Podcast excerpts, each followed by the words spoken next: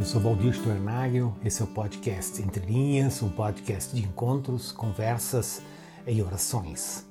Seja bem-vindo, seja bem-vinda. A flor que brota no asfalto. Me deparei num dia desses é, com é, um poema de Carlos Drummond de Andrade. Aliás, foi numa madrugada quando os meus olhos caíram nesse poema de publicado em 1945 e intitulado A Flor e a Náusea. Preso à minha classe e a algumas roupas, diz Carlos Dumont de Andrade, vou de branco pela rua cinzenta, melancolias, mercadorias, espreito-me, devo seguir até o enjoo. Posso, sem armas, revoltar-me? Em vão me tento explicar, os muros são surdos sob a pele das palavras, as cifras e códigos. O sol consola os doentes se não os renova. As coisas, que tristes são as coisas consideradas sem ênfase vomitar esse tédio sobre a cidade. 40 anos e nenhum problema resolvido, sequer colocado, nenhuma carta escrita nem recebida. Todos os homens voltam para casa. Estão menos livres, mas levam jornais e soletram o mundo sabendo que o perdem. Mas adiante ele diz: Uma flor nasceu na rua. Passem de longe bondes, ônibus, rio de aço de tráfego, uma flor ainda desbotada, ilude a polícia, rompe o asfalto, façam completo silêncio, paralisem os negócios. Garanto que uma flor nasceu. E então ele conclui: Sento-me no chão da capital do país às cinco horas da tarde e lentamente passo a mão nessa forma insegura. Do lado das montanhas, nuvens macias avolumam-se, pequenos pontos brancos movem-se no mar, galinhas em pânico. É feia, mas é uma flor. Furou o asfalto, o tédio, o nojo e o ódio. A flor que fura o asfalto. Que flor é essa? A flor que brota no asfalto. Que flor é essa? Onde encontrá-la? Como, como acontece? Isso acontece? Ou é apenas coisa de poeta? Poetas, poetisas que falam, é, falam de sonhos, falam de coisas que veem, falam de anseios, que encontram palavras para descrever uma realidade de, como diz Carlos Drummond de Andrade, tédio, nojo, ódio no asfalto, para logo também ver uma flor que brota, uma flor que fura o asfalto. Então, eu fui para Moisés e o povo de Israel. Moisés havia liderado o seu povo, conduzindo-o para além da escravidão do Egito, rumo a uma promessa. Uma promessa que não se concretizaria tão logo. Entre a escravidão e a realização da promessa havia um longo caminho a percorrer no deserto. Um tempo no qual haveria fome e sede, para falar apenas de duas das coisas básicas da vida. Não demorou para que o povo percebesse que esse tempo seria muito desgastante.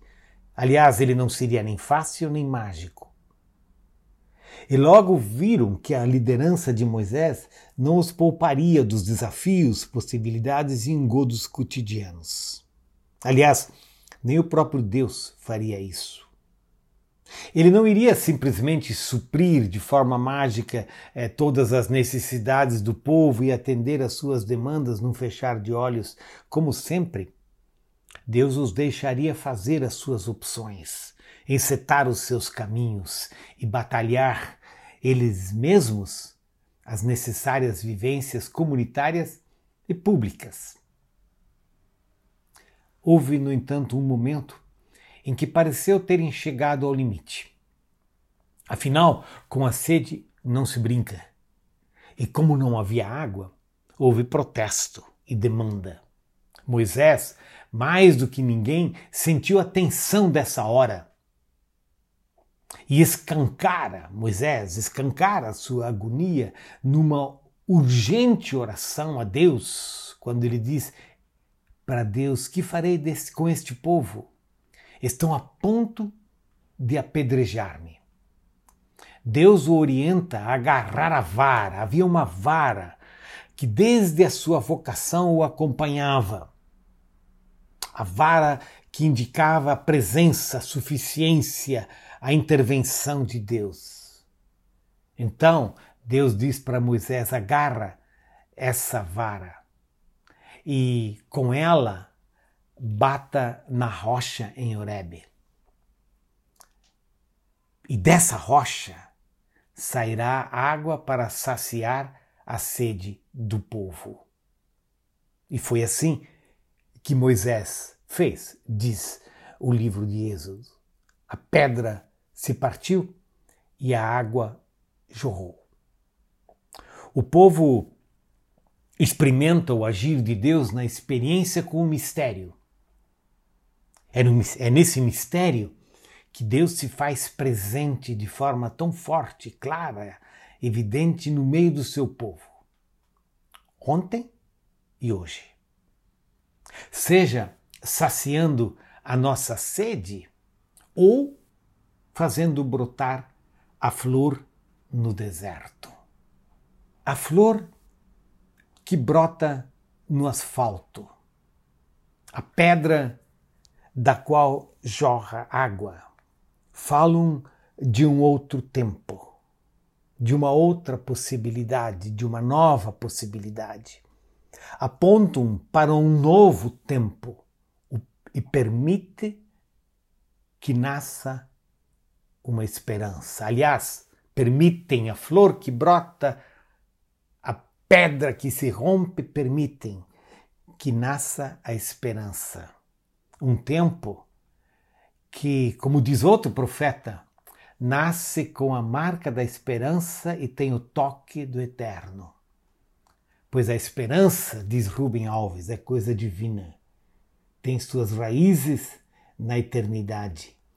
Se alimenta das pequenas coisas Rubem Alves continua para dizer: nas pequenas coisas ela floresce, a flor que brota no asfalto e brota nos tempos de tédio, nojo e ódio da nossa realidade.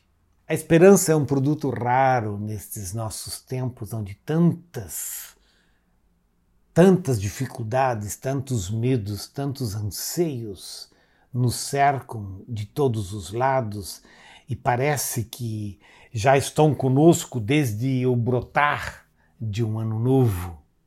É na agudez da dor e no suspiro pelo novo que a esperança da fé cristã, ou a esperança gerada pela fé cristã, é chamada a plantar sementes de flores que furam asfalto ou perfuram pedra. A flor que fura asfalto, a pedra que jora água.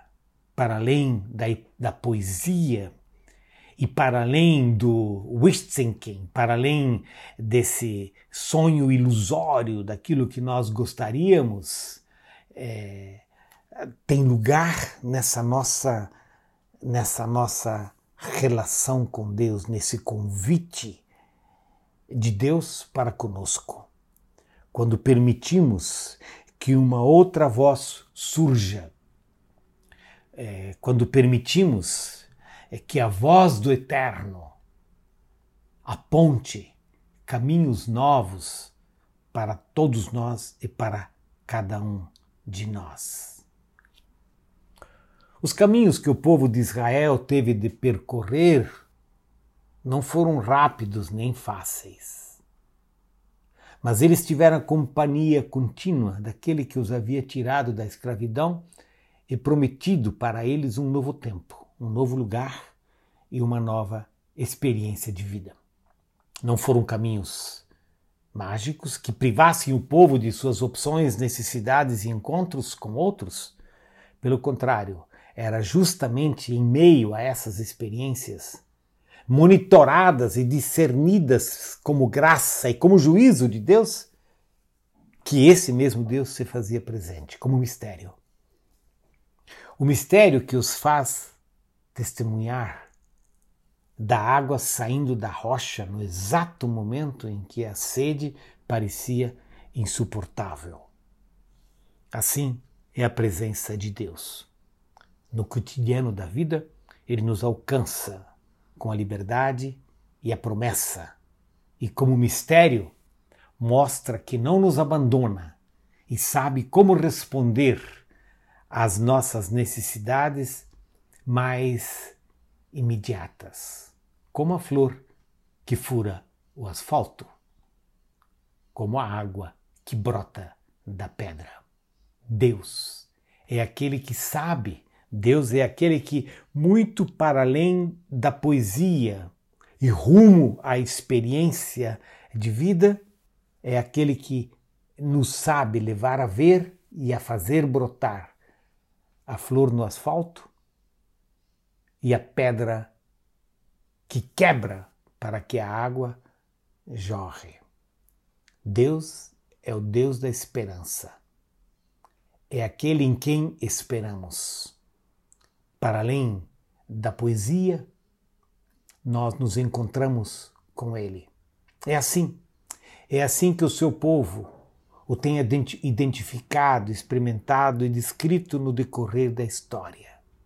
As Escrituras estão repletas de experiência, onde sempre de novo Deus emerge como aquele que faz com que novos caminhos de esperança brotem. Porque, como diz Paulo na carta aos Romanos, ele é o Deus da esperança. O Deus da esperança que se manifesta hoje no tempo de desesperança, em tempo de desesperança. Paulo diz isso de uma forma mais bonita e até eu diria poética, que o Deus da esperança os encha de toda alegria por sua confiança nele, para que vocês transbordem de esperança pelo poder do Espírito Santo. Nós também, não é? Hoje, você, eu, temos a nossa sede, sedes angustiantes, como o povo de Israel no, no Egito. Também nós estamos cansados desse nosso, desse nosso asfalto com o seu tédio, com o seu nojo e com o seu ódio. Essas palavras descrevem nossa realidade, sentimentos e experiências. Então somos lembrados pelo Espírito Santo de que a nossa vida pode ser marcada por alegria e paz. Na medida em que o Deus da esperança nos faz presenciar o brotar da flor no deserto. Mistério da cuidadosa e carinhosa presença de Deus. Com alegria e paz. É assim que andamos nos caminhos do seguimento a Jesus. Os nossos pais e as nossas mães o fizeram ontem e nós o fazemos hoje, porque Ele é o Deus da esperança, que faz com que a água jorre da pedra e a flor fure o asfalto. Fique na paz e viva na alegria.